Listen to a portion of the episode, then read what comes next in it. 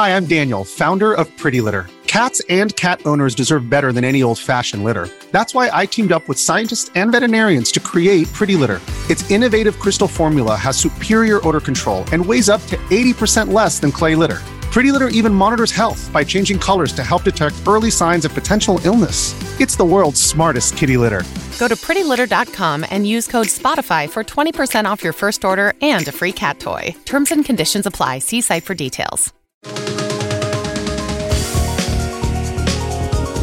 I hope you're all done with your holiday shopping already. The supply chain is completely backed up, and now Nintendo says it's the latest to feel its effects. So, what's going on? I'm Roger Cheng, and this is your Daily Charge. With us to discuss the state of video game consoles is CNET reporter Sean Keane. Welcome, Sean. Thank you for having me. So, what did Nintendo say about the Switch supply for this holiday season? It's going to be hard to get one, uh, potentially. Uh, it cut its Switch sales forecast uh, for 2021 by 6% uh, due to production challenges created by the global chip shortage, which we've been hearing about pretty much this whole year. It hasn't been super apparent with Nintendo so far, probably because the Switch has been out a few years and is less in demand uh, compared to the more recent consoles. Um, but now, I guess it's just it's that holiday season demand is kicking in. Yeah, it's it's interesting because even though the Switch has been around for a while, Nintendo did just unveil a new version of the Switch with a larger OLED display I imagine you know Switch fans and folks who are looking to get a new Switch might want to gravitate towards that that newer model. But what what, are, what do these comments say about the supplies for the new Switch? So all three switches, that's the, the OLED switch, the base model, and the Switch Lite, are the same internally. So they're pulling from the same pool of chips and such. Um, so I guess like they, it's like affecting all of them the same way. Mm. Got it. Um, and, and I'm, I'm curious how did they give any kind of sense of like how bad things are going to get in terms of you know like actual supplies. Like if you go to a target or a walmart will there only be one? And like yeah like because it's it's always obviously been wild and crazy and very difficult to get you know one of these other next gen consoles. But what about for these switches? So it depends greatly on where you are. I've noticed that look so like i grew up in Ireland, and getting those consoles was never as difficult as it was in the States. Um, so there's an element of luck with it. Obviously, with online retailers, you're probably going to see it'll be similar across the board, no matter where you are in the States. But if you check out like a local, your local Target or whatever, you could get lucky.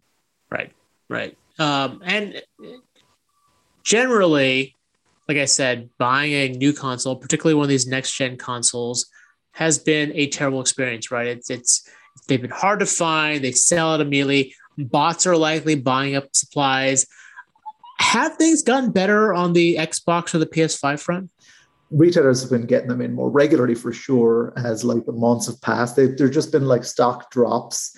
Um, but people have had to be there immediately to just to buy them or else like you can't be casual or relaxed about this you have to be just waiting um, which like is is okay if you're like super into this and like you can kind of make that a game in itself. But the average person doesn't want to be dealing with that. They just want to just like decide, oh, like the new Resident Evil is coming out. I think it's time to upgrade my console uh, and just decide to do that casually. But that hasn't been an option, and that that sucks.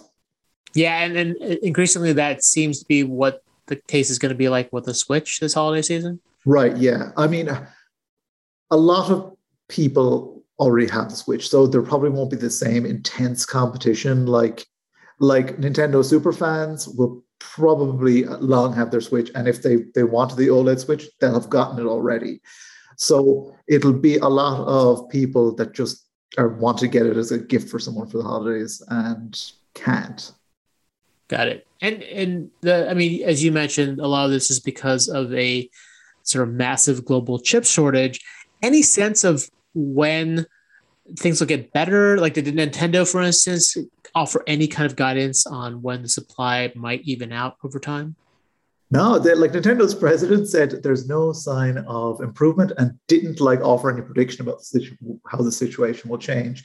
I suspect, like the pandemic has had a pretty long tail, uh, longer than I think like governments or companies would have predicted.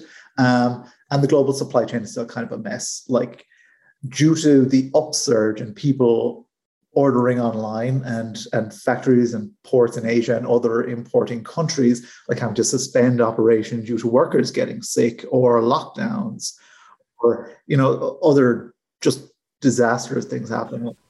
I mean, I know there was that bit of a that bit of a miscalculation by the entire industry where when the pandemic hit, people assumed that spending would go down and people would stop buying things and actually ramp down supply of particularly of chips and other key components.